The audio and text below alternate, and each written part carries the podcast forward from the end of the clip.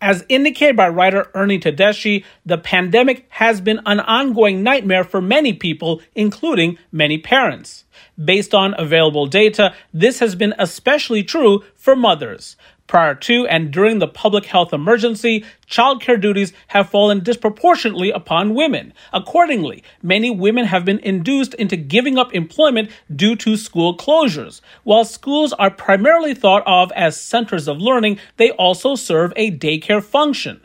Back in March and April, as COVID 19 was undoing the economy, most government surveys failed to ask households directly about school closings. That means that it's difficult to know just how many parents have left the U.S. labor force because of school closures, but one can estimate such things. A simple measure involves analyzing the change in parental labor force participation since February, just before the pandemic commenced its assault on the U.S. economy. Between February and September, participation among mothers declined by 3.3 percentage points once one adjusts for normal seasonal variations. That means that there are 900,000 fewer women participating in the workforce.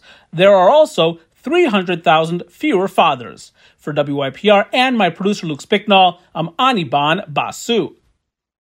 As indicated in a recent Bloomberg article, American dairy giant Land O'Lakes is selling record amounts of butter as more Americans cook at home the Minnesota based cooperative expects sales of butter to reach 275 million to 300 million pounds in 2020, an increase exceeding 20% from a normal year. This surge in retail sales represents an astonishing bounce back for butter, a restaurant favorite that had experienced plunging demand when lockdowns initially shut restaurants across America.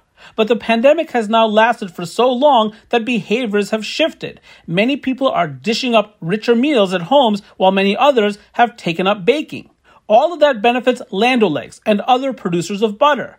Things may get even better, but of course they also might not. Demand for butter is typically strongest during the winter, but that's because butter is heavily consumed during large holiday gatherings. But those gatherings may not take place this year as many people focus on social distancing. That's not the only issue. While sales of butter have been strong, many companies that sell butter also sell other dairy products, including milk but demand for milk has been impacted by many things, including the fact that many schools have yet to reopen. For WYPR and my producer Luke Spicknall, I'm Anirban Basu.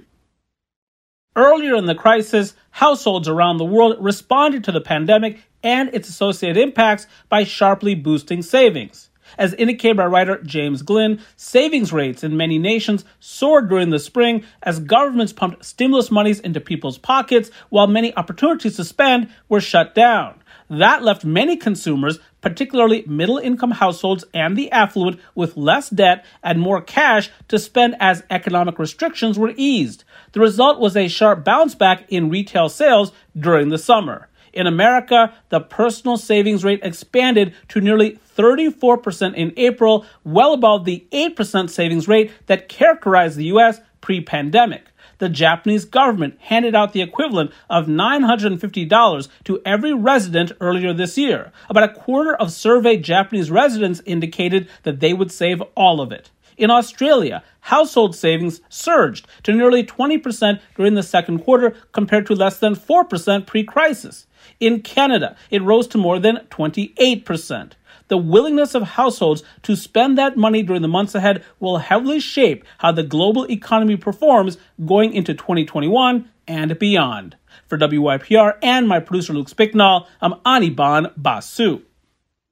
One of the many impacts of COVID 19 relates to population. That seems obvious. Well over a million people have already died globally because of the virus, which continues to rage in much of the world. But that's only one side of the impact. Another is that the economic dislocation caused by the pandemic may induce fewer people to start families. This is especially true in wealthier nations. As indicated in a recent Economist magazine article, in wealthy Singapore, young people who were already reluctant to start a family prior to the pandemic are even more so during a period of global recession. The government there is striving to coax people into having children with a one-time grant equivalent to about 2200 US dollars. But that hardly begins to offset the cost of raising a child. Similar efforts are underway in Japan, where the new prime minister recently called for health insurance to cover in vitro fertility treatment. A survey conducted by the Guttmacher Institute of American women ages 18 to 34 in families earning less than $75,000 found that a third want either to delay having children or to ultimately have fewer children because of COVID 19.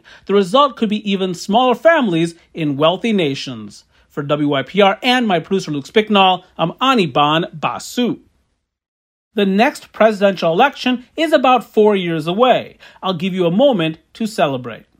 But politics never goes away, and many people these days view economic data through the lens of politics. For instance, according to economist Jed Kolko, the coronavirus induced recession has been more severe in Democratic leaning states than in Republican leaning ones. Blue states like Massachusetts and California have been associated with steeper job losses, higher unemployment, and larger declines in job postings than Republican red states like Utah and Missouri. While many would attribute this to differences in policymaking between Republicans and Democrats, including among governors, much of the variation in performance is attributable to the different mix of jobs in blue versus red places. The worst job losses have been registered in the nation's leisure and hospitality sector, which includes workers in hotels and restaurants.